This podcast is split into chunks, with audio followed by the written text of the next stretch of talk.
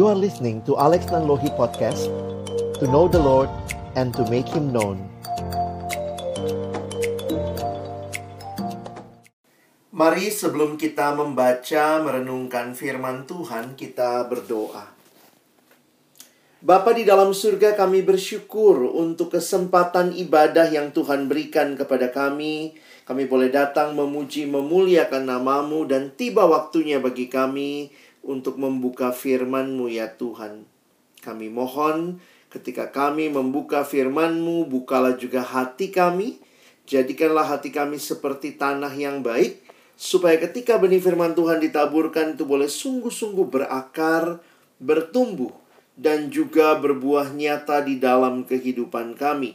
Berkati baik hambamu yang menyampaikan, setiap kami yang mendengar, Tuhan tolong agar kami bukan hanya jadi pendengar firman yang setia, tapi mampukan dengan kuasa pertolongan dari rohmu yang kudus, kami dimampukan menjadi pelaku-pelaku firman-Mu di dalam kehidupan kami, di dalam masa muda kami. Bersabdalah ya Tuhan kami umatmu sedia mendengarnya. Di dalam satu nama yang kudus, nama yang berkuasa, nama Tuhan kami Yesus Kristus kami menyerahkan pemberitaan firman-Mu. Amin. Shalom teman-temanku sekalian, adik-adikku yang saya kasihi dalam Tuhan Yesus Kristus. Bersyukur kesempatan ini kita sama-sama ada di dalam pembinaan dan juga Natal bersama ya. Uh, sore hari ini Abang siapkan PowerPoint ini untuk kita sama-sama bisa mengikuti ya dalam tema yang diberikan kepada kita. Nah, teman-teman yang dikasihi dalam Tuhan Yesus Kristus, kita berbicara hari ini fakta atau fiksi ya. Kita mau lihat sebenarnya bagaimana kita melihat menyikapi secara khusus ketika kita berbicara tentang Natal.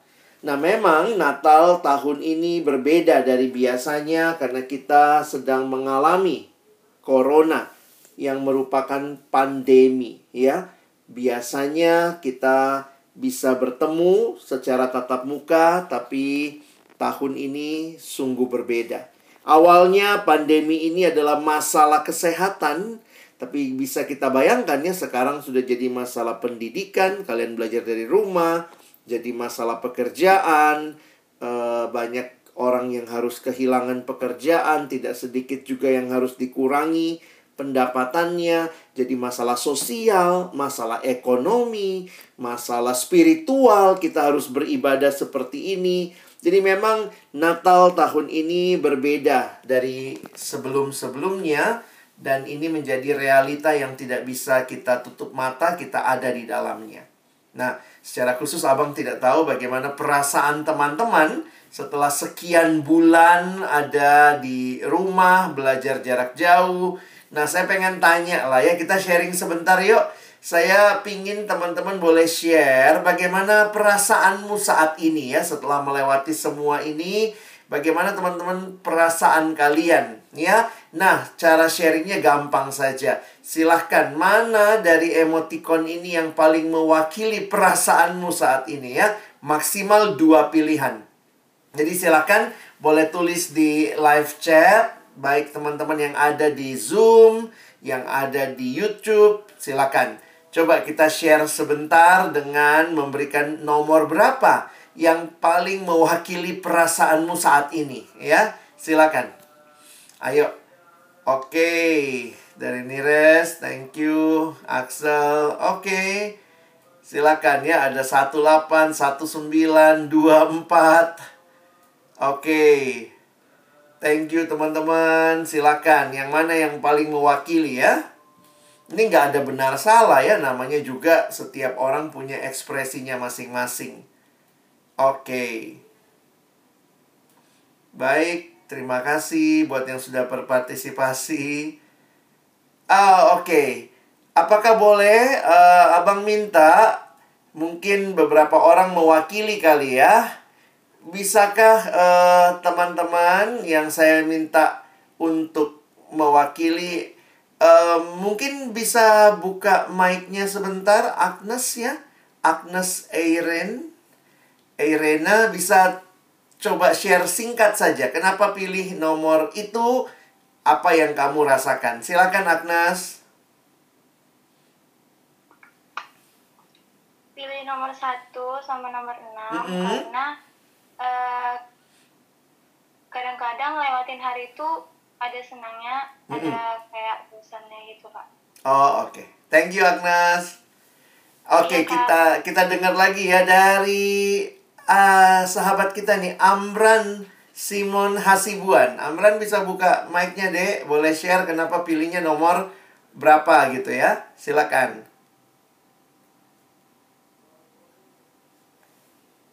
Amran Ya, bisa? jadi Mm-mm. Gimana? nah, nah, saya pilih nomor satu tuh karena eh, sendiri aja terus di rumah nggak ada kawan. Oh, Cuma gitu ya? kawannya. Terus nomor 8 tuh tugas banyak, jadi kaget-kaget gitu tuh. Gak ada pen- eh, keterangan tapi langsung suruh buat tugas gitu. Iya ya, thank you, thank you. Ya, ini terima kasih Amran ini mewakili juga semua kalian ya ternyata belajar di rumah lebih banyak tugasnya ya teman-teman sekalian. Nah, tapi ya sore hari ini Abang ingin kita sama-sama apa pun perasaan kita, yuk kita sama-sama konsentrasi meminta Tuhan berbicara secara khusus lagi melalui firman-Nya buat kita sekalian ya. Nah, hari ini kalau kita melihat gereja sedang ada dalam yang namanya masa Advent ya. Dan Advent sendiri itu art- artinya datang. Jadi kalau kalender gerejawi itu dimulainya justru dengan minggu Advent, ya. Kalau kalender kita kan dimulainya Januari tahun baru ya, tapi kalender gerejawi justru dimulai dengan minggu Advent. Apa yang dilakukan dalam minggu Advent? Sebenarnya ini ada dua hal secara khusus. Pertama, melihat ke belakang, ya. Melihat ke belakang apa yang terjadi 2000 tahun yang lalu di dalam kedatangan Yesus yang pertama kali. Tetapi masa Advent juga kita kembali menantikan kedatangan Yesus yang kedua kali yang akan menggenapkan segala sesuatu. Jadi menarik juga bahwa gereja pun punya masa di mana kita menantikan masa Advent namanya yang kita diajak untuk memikirkan ke belakang dan juga ke depan. Nah, di tengah-tengah kemeriahan yang biasanya dirayakan dalam Natal, memang tahun ini dengan pandemi kita jadi lebih sederhana. Bahkan mungkin yang paling yang paling Abang pikirin begini ya. Kita jadi makin paham sebenarnya apa sih yang paling penting pada waktu Natal. Karena mungkin eh, pertanyaan ini apa saja yang orang ingat pada waktu Natal selama ini ya mungkin yang diingat bahkan hal-hal ini ya. Santa Claus, pohon Natal, hadiah gitu ya. Eh, dulu-dulu biasanya mungkin tukar kado, sekarang agak susah gitu ya. Tapi kalau kita bicara Natal, Natal sendiri artinya lahir dari bahasa Latin. Nah, siapa yang lahir pada waktu Natal? Nah, ini yang harus kita ingat. Kita harusnya fokus gitu ya, jangan kehilangan maknanya. Karena yang lahir itu bukan Santa Claus, bukan Frosty the Snowman, tapi ini adalah kelahiran Yesus. Jadi yang kita rayakan is Jesus birthday. Christmas is Jesus birthday. Sehingga ada pertanyaan yang menyatakan begini, what is the most important thing about Christmas? Lalu dijawab, the most important thing about Christmas is the first six letters. Ya, enam huruf pertama dari kata Christmas. C H R I S T. Memang inilah yang fokus yang penting dalam Natal yaitu Christ. Karena Christmas without Christ tinggal tinggal mas, mas-mas ya. Ini bukan perayaannya mas-mas.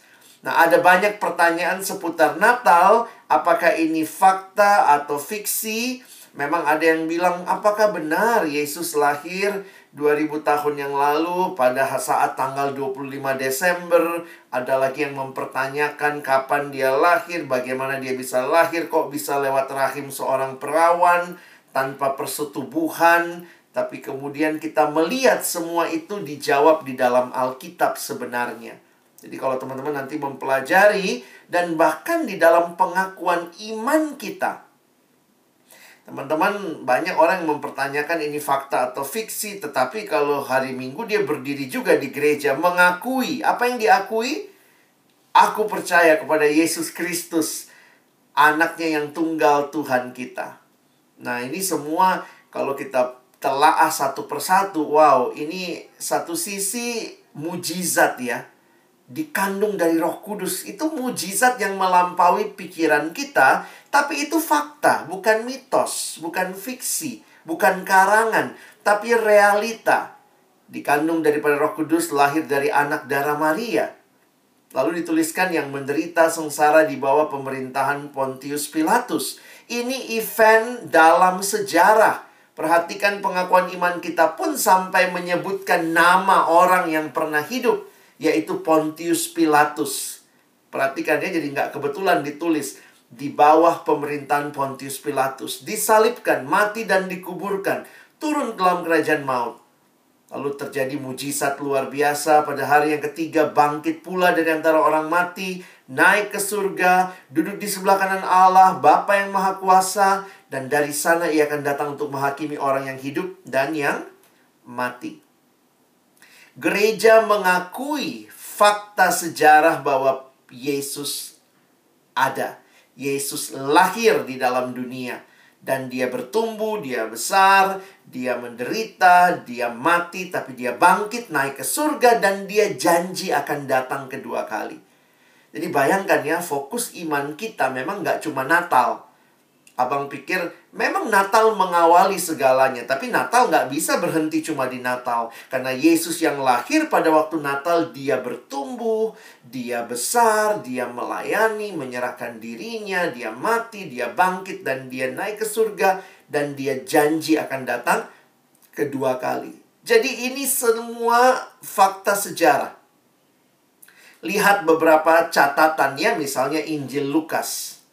Di dalam Injil Lukas pasal 2, waktu dituliskan, menarik sekali. Lukas ini dokter, teman-teman. Nah, dokter itu punya bakat mencatat. Pada waktu itu tuh dokter itu mirip seperti sejarawan. Dia catat semua dan detail sekali catatan Lukas. Dan perhatikan ada nama-nama yang muncul.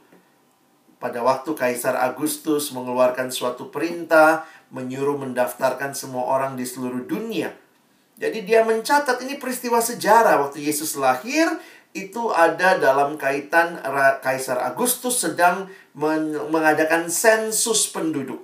Pada masa itu sensus dilakukan dengan dua kepentingan. Pertama, mengetahui kepentingan politik, berapa banyak pasukan yang siap berperang. Karena itu dalam sensus biasanya ketahuan ya berapa prajurit yang siap berperang. Dan yang kedua, sensus bertujuan juga untuk mendata pajak berapa banyak yang harus bayar pajak begitu ya. Jadi ini peristiwa yang terjadi sungguh-sungguh itu latar belakang yang diberikan Lukas waktu dia mencatat kelahiran Yesus. Ada Kaisar Agustus, ada sensus, ayat 2 dikatakan sewaktu Kirenius ini nama orang juga. Jadi kalau orang bilang Yesus tuh ah bohongan, ciptaan sejarah. Nah, coba jelaskan. Kenapa ada nama-nama seperti ini yang muncul? Nah, tapi yang lebih jelas, yang lebih penting yang hari ini Abang mau bahas sebenarnya adalah tentang keselamatan yang Yesus bawa. Karena itu fokus pembinaan kita hari ini. Jadi teman-teman, saya ingin kita mengerti dulu ya bahwa sebenarnya kehadiran Yesus sebagai fokus dari Natal kita harus lihatnya nanti dalam dua hal. Pertama, kita lihat pribadi Yesusnya. Siapa sih Yesus ini? Tapi yang kedua, nanti kita lihat juga apa karyanya. Ya. Jadi bukan hanya pribadinya, tetapi juga karyanya. Nah, menarik sekali kalau kita memperhatikan pengakuan iman, apa yang ditulis di dalam Alkitab, kita menyadari bahwa Yesus itu sepenuhnya manusia dan sepenuhnya Allah. Dan orang bertanya, apa hubungannya? Kenapa dia harus sepenuhnya manusia dan harus sepenuhnya Allah. Perhatikan penjelasan ini. Yesus adalah sepenuhnya manusia. Jika Yesus bukan sepenuhnya manusia, maka ketaatannya di tempat kita akan menjadi tidak bermakna. Kan Yesus menggantikan kita. Kalau dia bukan manusia, bagaimana bisa menggantikan kita? Demikian juga kematiannya sebagai ganti kita tidak bermakna kalau dia bukan manusia. Jadi kemanusiaan Yesus membuat dia sanggup menjadi perantara antara Allah dan manusia yaitu manusia Kristus Yesus. Itu kutipan 1 Timotius 2 ayat 5. Yesus harus manusia. Tapi kalau dia cuma manusia, ingat keselamatan Yunus pasal 2, keselamatan sumbernya dari mana? Dari Allah. Karena itu juga kita menghayati Yesus harus sepenuhnya Allah. Jika Yesus bukan sepenuhnya Allah, dia tidak akan bisa menanggung seluruh hukuman atas dosa bagi seluruh dunia. Dan jika dia tidak menanggung seluruh hukuman dosa, maka sebagai orang yang tidak berdosa tidak akan ada pembayaran yang sah atas dosa siapa pun dan seorang pun tidak akan ada yang selamat.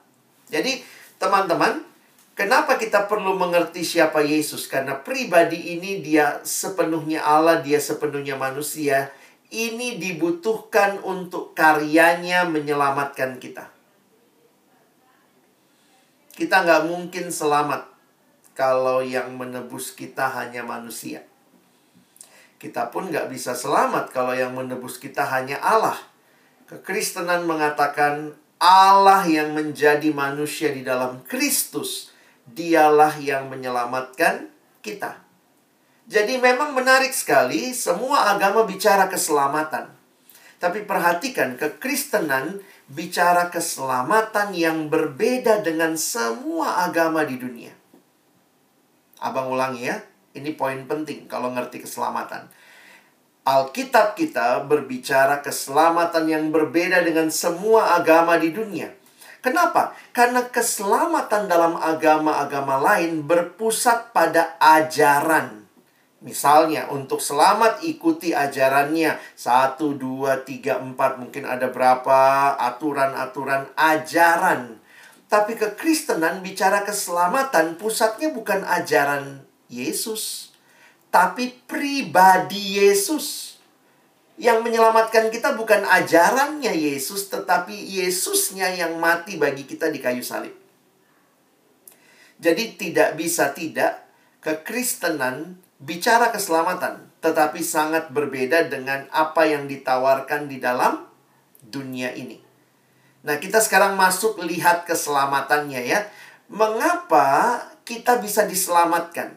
Ada masalah apa? Kenapa kita perlu diselamatkan? Abang memilih ayat dalam Roma pasal 3. Perhatikannya ayat 23 sampai ayat 28. Yuk kita baca sama-sama. Saya sudah tulis semua ayatnya di screen ya. Karena semua orang telah berbuat dosa dan telah kehilangan kemuliaan Allah. Dan oleh kasih karunia telah dibenarkan dengan cuma-cuma karena penebusan dalam Kristus Yesus. Selanjutnya, Kristus Yesus telah ditentukan Allah menjadi jalan pendamaian karena iman dalam darahnya Hal ini dibuatnya untuk menunjukkan keadilannya karena ia telah membiarkan dosa-dosa yang telah terjadi dahulu pada masa kesabarannya. Maksudnya ialah untuk menunjukkan keadilannya pada masa ini supaya nyata bahwa ia benar dan juga membenarkan orang yang percaya kepada Yesus. Jika demikian, apakah dasarnya untuk bermegah? Tidak ada. Berdasarkan apa? Berdasarkan perbuatan? Tidak. Melainkan berdasarkan iman. Karena kami yakin bahwa manusia dibenarkan karena iman dan bukan karena ia melakukan hukum Taurat. Baik, teman-temanku yang dikasihi Tuhan, kita lihat sama-sama ya. Kita lagi bicara keselamatan di dalam kekristenan. Bagaimana kita melihat Fokusnya bukan pada ajaran, tapi pada pribadi Yesus. Dan karena itu, kita sering kali mendengar istilah ini. Keselamatan. Pertanyaannya ini anugerah atau perbuatan baik? Karena kalau kita bicara anugerah berarti itu sepenuhnya karya Allah. Kalau kita bicara karena perbuatan baik, itu sepenuhnya karya kita. Ini anugerah atau ini karena perbuatan baik? Atau ada yang bilang, oh 50%, 50%. 50% anugerah, 50% perbuatan baik. Tapi kalau kita perhatikan Alkitab sungguh-sungguh, maka ini konsep yang diberikan. Kita diselamatkan oleh anugerah bukan karena perbuatan baik kita. Jadi, kekristenan jelas sekali bicara tentang Yesus dan apa yang Yesus bawa itu yang menyelamatkan kita. Bukan apa yang kita lakukan yang menyelamatkan kita, tapi apa yang Yesus lakukan yang menyelamatkan kita. Abang ulang ya. Bukan apa yang kita lakukan yang menyelamatkan kita, tapi apa yang Yesus lakukan itulah yang menyelamatkan kita. Karena itu inilah yang disebut kabar baik. This is the good news. Nah, tapi gimana ngerti kabar baik ini ya? Waktu kita ingat Natal, malaikat nampak Lalu malaikat bilang, inilah kabar sukacita besar bagi seluruh bangsa. Tapi sering kali untuk mengerti kabar baik, teman-teman harus tahu dulu dong, apa kabar buruknya. Jadi lucu aja kalau ada yang ada kabar baik, tapi eh, emang ada apa? Ada masalah apa? Kalau nggak ada masalah, nggak nggak butuh juga kabar baik ya. Contohnya gini, kalau orang nggak pernah sadar dia sakit, maka seribu pun dokter berdiri di depannya, dia nggak berasa apa-apa. Karena dia rasa dia tidak sakit. Tapi kalau orang sakit, maka di depannya perawat pun, aduh tolongin saya dong gitu ya. Jadi kelihatan dengan jelas. Untuk mengerti kabar baik, sering kali kita harus paham dulu. Apa sih kabar buruknya? Nah, abang mulai ya, ada dua hal yang saya mau bagikan. Pertama, mari kita mengerti dulu. Apa kabar buruk di dalam Alkitab? Apa berita duka cita terbesar? Sebelum kita nanti bicara, ada berita sukacita terbesar. Di dalam Alkitab, berita duka cita terbesar kita sudah baca tadi. Perhatikan ayatnya. Roma 3 ayat 23. Karena semua orang telah berdosa, berbuat dosa dan telah kehilangan kemuliaan Allah. Sebenarnya kalau kita lihat ayat ini secara khusus teman-teman, dosa inilah pandemi yang sebenarnya. Karena melanda semua orang. Kalau corona, ya kan puji Tuhan ya, ada yang nggak kena, tapi juga ada yang kena. Jadi corona ya memang pandemi tapi kan nggak semua kena dosa tidak ada yang nggak kena, semuanya kena. Dia miskin, dia kaya, dia tua, dia muda, dia laki-laki, dia perempuan, dia tinggi status sosialnya atau rendah. Alkitab berkata semua orang telah berbuat dosa dan telah kehilangan kemuliaan Allah. Dan lebih ngerinya lagi bukan cuma karena itu, dikatakan Roma 6 ayat 23, upah dosa adalah maut. Jadi bisa kita bayangkan ya betapa mengerikannya. Di, di Alkitab digambarkan dosa itu seperti tuan yang sedang membelenggu, jadi dipersonifikasi. Bayangkan ada tuan yang punya budak. Makanya di dalam Alkitab dituliskan perbudakan dosa atau dikatakan kamu adalah hamba dosa. Dosa itu memperbudak, teman-teman. Dituliskan Dosa itu menyusup pelan-pelan. Kita berontak kepada Allah secara sadar dan perlahan. Terjadinya memang pelan-pelan sehingga kita tidak mengenali dampaknya yang menghancurkan. Orang yang hidup di dalam dosa mulai kehilangan rasa hormat terhadap dirinya. Kehilangan kemampuan berpikir sehat. Siapa sih yang nggak tahu merokok itu merusak kesehatan? tapi nggak bisa mikir ya. ya. Pokoknya kalau udah nikmati rokok dibelenggu begitu ya. Ada anak pernah bilang sama saya, saya mau ngerokok ya kalau ada yang ngajak sih bang, katanya gitu ya. Tapi saya bilang, eh, dia bilangnya gini, saya mah bebas anaknya ya. Saya bilang, kalau kamu bebas, tinggalin rokok. Nah, itu susah bang. Nah, itu namanya terikat, saya bilang. Kalau betul kamu bebas, tinggalkan dong. Itu menunjukkan saya nggak bisa keluar dari situ. Dosa itu seperti memperbudak. Kehilangan kemampuan berpikir sehat. Kadang abang mikir ya, jadi Tuhan itu repot juga ya. Coba bayangkan kalau jadi Tuhan ya. Eh, lalu ada manusia yang minta gitu, Tuhan kasih saya kesehatan. Tapi rokoknya jalan terus. Gimana juga Tuhan mau memberkati gitu ya. Kadang-kadang saya pikir kita nggak serius. Mintanya, mintanya seperti itu tapi kelakuannya nggak ngikutin ya. Dosa membuat kita kehilangan kemampuan untuk berkata jujur, kehilangan kemampuan untuk memberi, kehilangan kemampuan untuk mengasihi, kehilangan kemampuan untuk hidup kudus. Tidak heran dituliskan upah dosa tadi adalah maut. Jadi teman-teman, Alkitab kita bicara keselamatan, tapi juga Alkitab memberitahukan apa sih yang terjadi, kenapa kita perlu diselamatkan. Karena ada berita duka citanya. Ada dosa yang melanda semua manusia tanpa kecuali. Jadi kalau kita aja udah takut sekali sama corona sekarang, saya pikir ya, harusnya kalau kita menghayati semua manusia berdosa, kita pun harusnya takut ya karena semua kena gitu. Nah, di titik inilah kalau dosa itu membawa maut, ada berita sukacita besar. Teman-teman lihat gambar ini ya. Waktu abang pertama kali lihat gambar ini, ini gambar uh, kalian bisa googling ya, judulnya Petrus tenggelam. Jadi sebenarnya ini perspektifnya Petrusnya lagi tenggelam di dalam air, lalu dia lihat ke atas dan di atas air, di luar air dia lihat ada Yesus yang sedang mengulurkan tangan. Jangan salah lihat ya.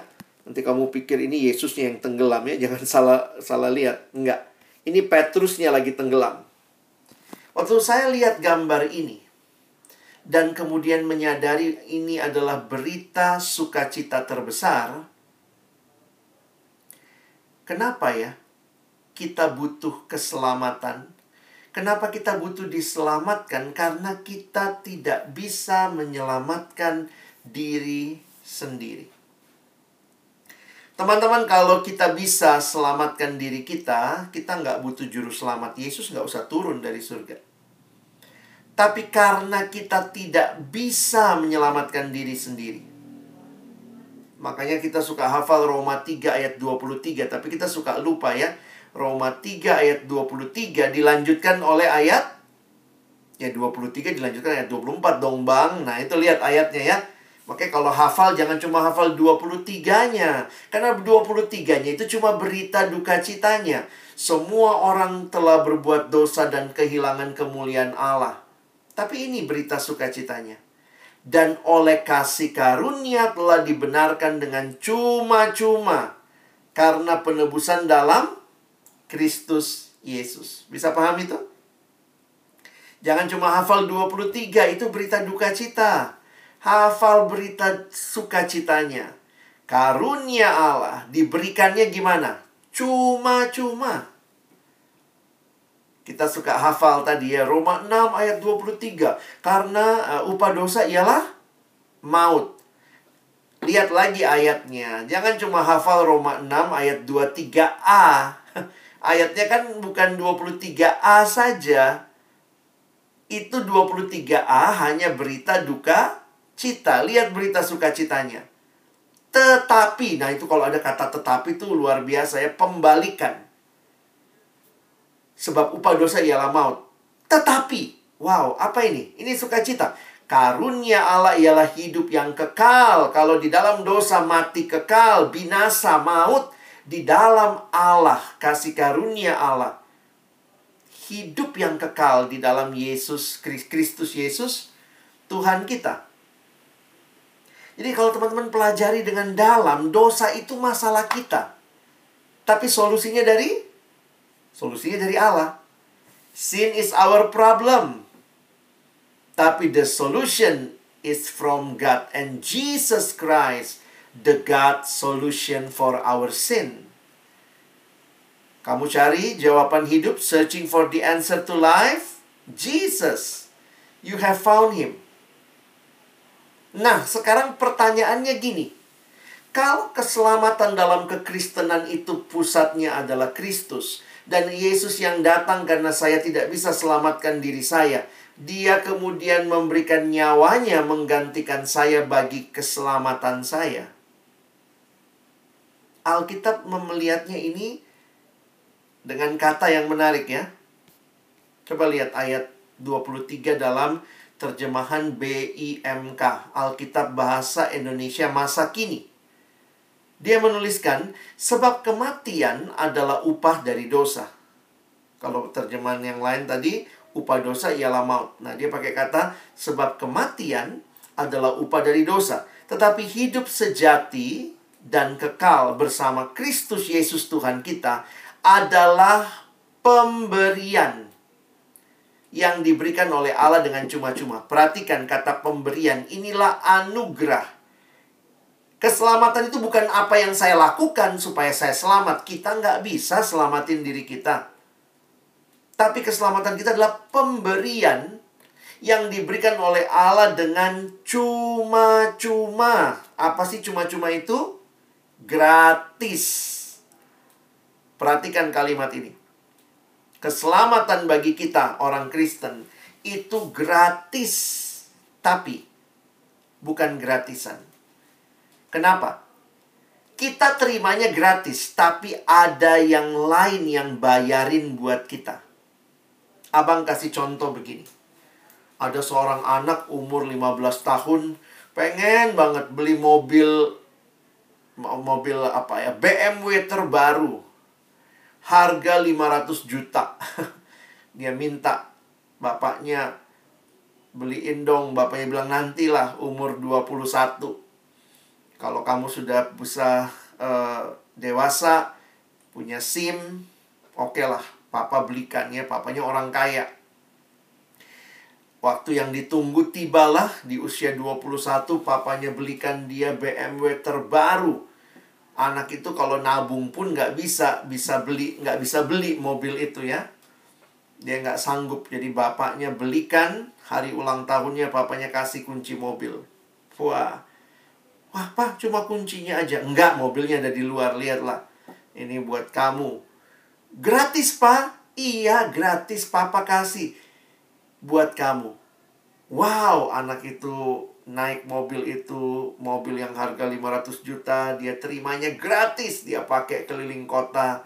Dia terimanya gratis. Tapi siapa yang bayar 500 jutanya? Papanya. Keselamatan kita juga begitu. Kita terimanya gratis sebagai pemberian. Tapi ada satu pribadi, yaitu Yesus, yang bayar itu buat kita. Oke? Jadi kalau kalian perhatikan sekali lagi istilah tadi ya. Keselamatan adalah pemberian yang diberikan oleh Allah dengan cuma-cuma, dengan gratis buat kita. Tapi untuk itu Yesus bayar harga yang mahal. Sampai sini bisa ngerti? Keselamatan kita sepenuhnya anugerah Allah. Karena itu, lihat bagaimana Rasul Paulus, Paulus itu jago me memberikan penggambaran ya. Coba abang ajak kalian lihat ayatnya tadi. Di dalam Roma 3 ayat 23 sampai 26, Paulus menggambarkan tiga ilustrasi. Penebusan, nanti lihat di ayat 24 muncul kata penebusan. Nanti di ayat 25 muncul kata jalan pendamaian. Dan yang ketiga muncul kata pembenaran. Itu muncul di ayat 24 dan juga ayat 26. Sekarang abang tanya. Paulus lagi mau ngapain kasih penggambaran ini? Paulus lagi mau tegasin ini tadi nih. Ini yang Paulus mau tegaskan. Karena kan lihat ya, ini ayat 23 ya. Nah, Paulus sedang menggambarkan bagaimana keselamatan itu bisa kita alami. Itu siapa yang berikan buat kita? Kan kita terimanya gratis, tapi gimana kok bisa gratis? Nah, Paulus pakai penggambaran di ayat 24, 25, dan 26.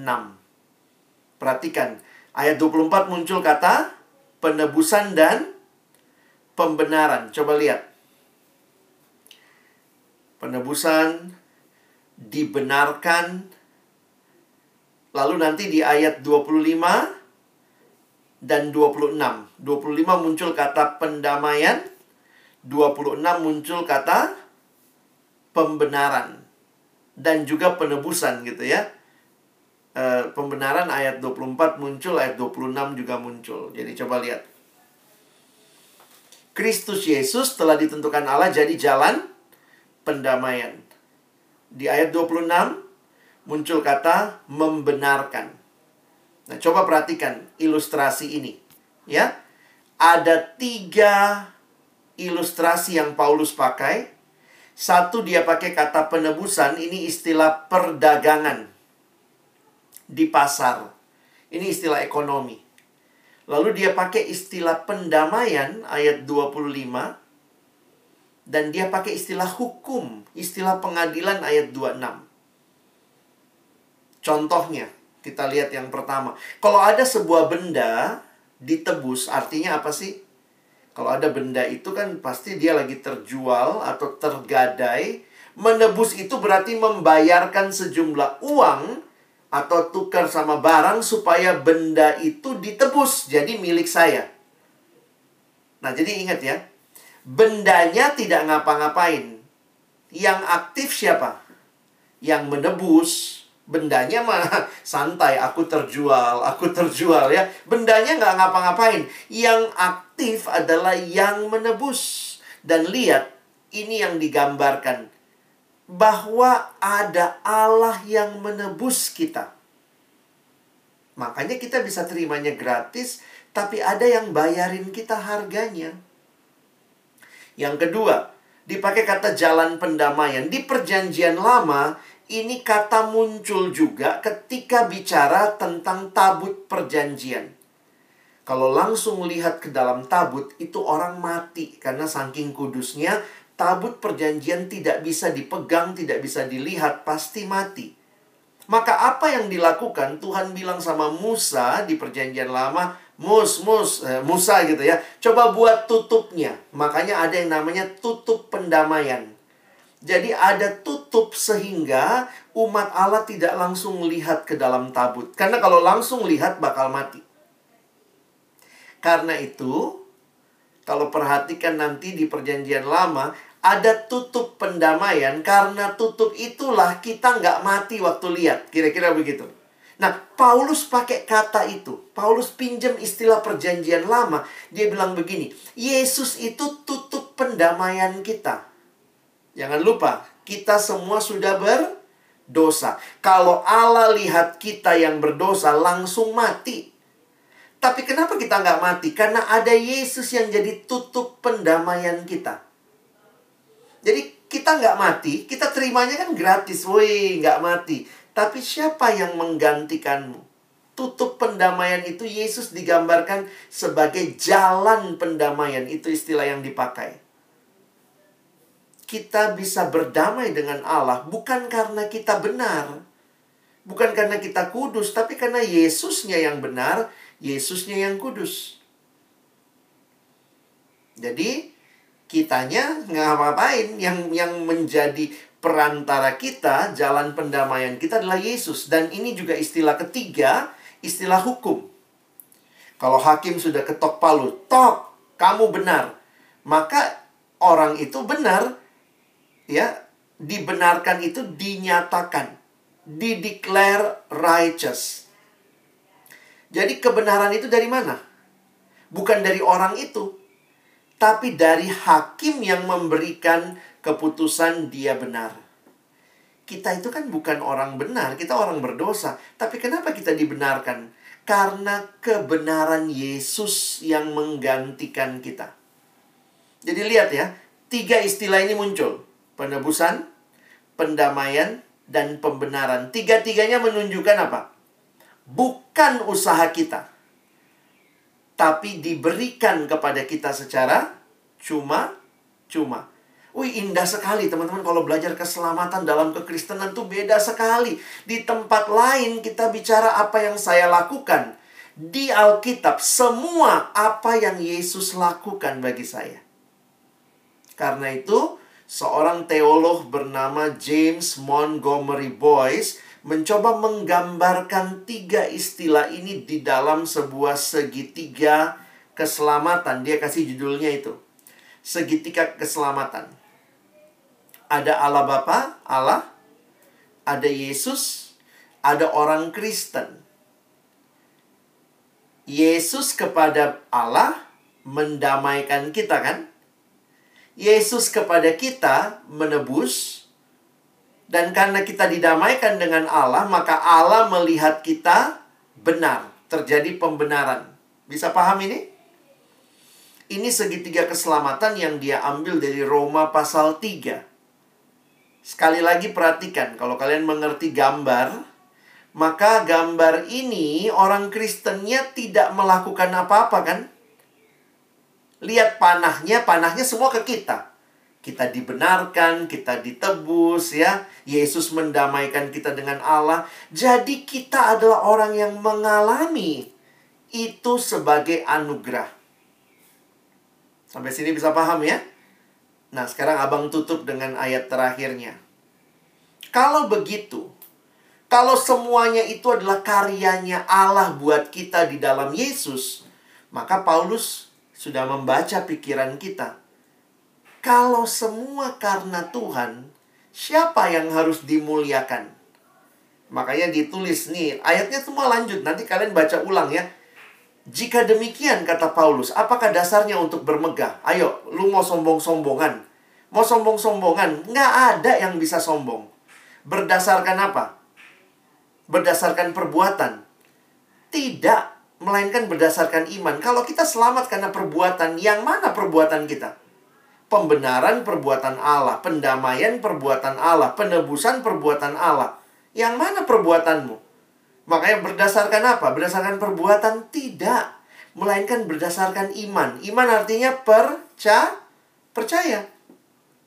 Karena kami yakin bahwa manusia dibenarkan karena iman dan bukan karena ia melakukan hukum Taurat. Nah, bisa kita simpulkan ya sampai sini ya. Jadi kalau orang nanya, ah orang Kristen keselamatannya karena perbuatan baik. Enggak, enggak bisa. Natal membuat kita sadar bahwa manusia nggak bisa mencapai Allah. Karena itu Natal Allah datang cari manusia. Semua agama bicara, saya datang cari Allah. Kristen bilang, no, Allah yang datang cari kita. Keselamatan di dalam kepercayaan lain. Bicara tentang kemampuan saya. Percaya kepada kemampuan saya untuk mencapai keselamatan. Ini bukan Kristen Kristen ini. Keselamatan kita adalah percaya, sama percayanya, tapi bukan percaya pada apa yang saya lakukan, percaya pada apa yang Yesus lakukan bagi kita. Teman-teman, Natal menjadi kesempatan kita kembali merayakan apa yang Allah lakukan bagi kita. Allahmu, Allahku bukan Allah yang ketika manusia berdosa dia angkat tangan. Aduh, udah nggak tahu nih manusia mau diapain lagi. Dia bukan Allah yang angkat tangan melihat dosa. Dia bukan Allah yang cuci tangan. Ah, urusanmu itu. Bukan urusanku, saya cuci tangan.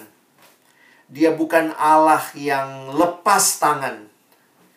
Tapi Natal menjadi kesempatan kita melihat. Dia Allah yang turun tangan.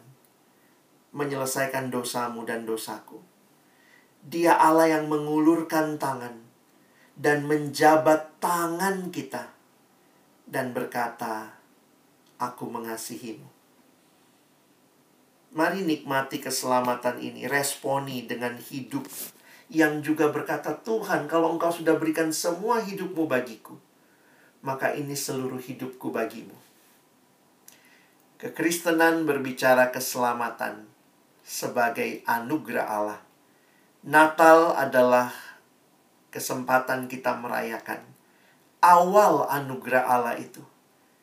Tapi ingat, Yesus yang lahir waktu Natal, dia tidak tinggal jadi bayi mungil terus.